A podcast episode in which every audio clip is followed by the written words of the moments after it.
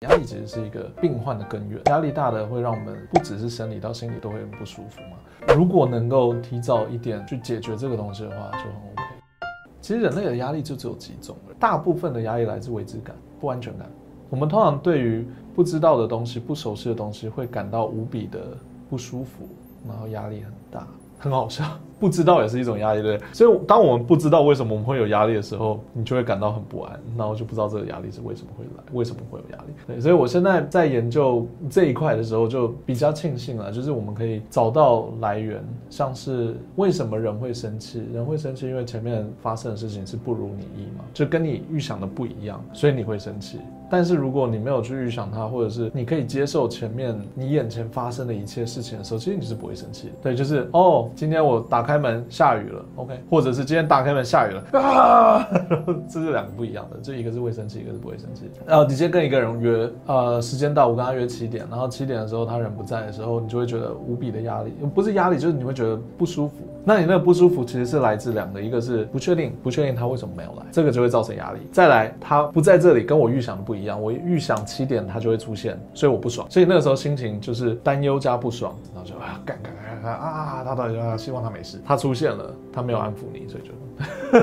就会就会生气。我我只是说很酷，因为当你知道为什么自己会生气的时候，你其实可以理解到很多时候其实我们都不需要生气。然后再来，我希望给大家提供的就是压力，大部分压力来自未知，应该都是未知。因为其实连期限的压力，对不对？为什么你会有那么有压力？因为你不知道你做不做得完，对，所以你会有压力。如果你确定明天两下午两点你一定完完成得了的话，你会有压力吗？其实就还好，就有把握，就是哦，那我就做就好了。但，或者是这个东西完全你超级有把握，就是说，OK，我现在给你一个期限，你要在十二个小时之后，就是今天十二个小时之后就明天了嘛，你一定要把你的手机翻过来，你会有压力吗？我现在翻，我现在翻给你看，哦，我做到了，哦，这恭喜，你也不会有压力啊。真正给我们压力的都是未知，我们不知道自己的能力，我们不知道接下来会发生什么事情，我们不知道这个东西做了以后会怎么样。我说这些干嘛呢？我只是希望大家可以理解，说压力是从什么来的。理解更多的时候，其实我们的压力都会变小，也不会到那么的痛苦，那么难过。因为压力，压力其实是一个病患的根源。压力大的会让我们不只是生理到心理都会很不舒服嘛。如果能够提早一点去解决这个东西的话，就很 OK。那人家可能就会说，OK，好，这样我知道压力来自于不安全感、未知。那我要怎么去知道这个未知呢？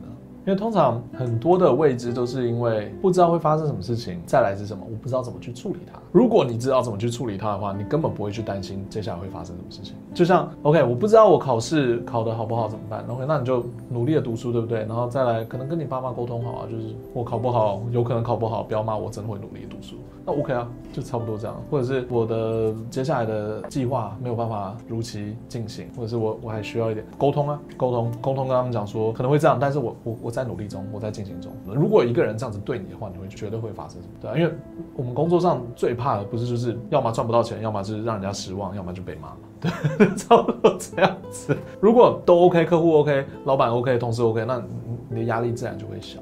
我觉得沟通是一个很大的帮助啦。这是一个缓解压力的方式，沟通跟整理，还有排序，就是什么东西最重要，什么东西你一定要做到的，什么东西是你不需要做到的。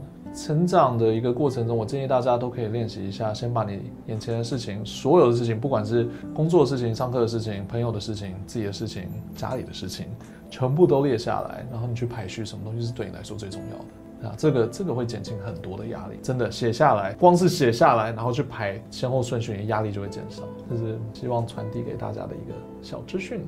耶，结束，好。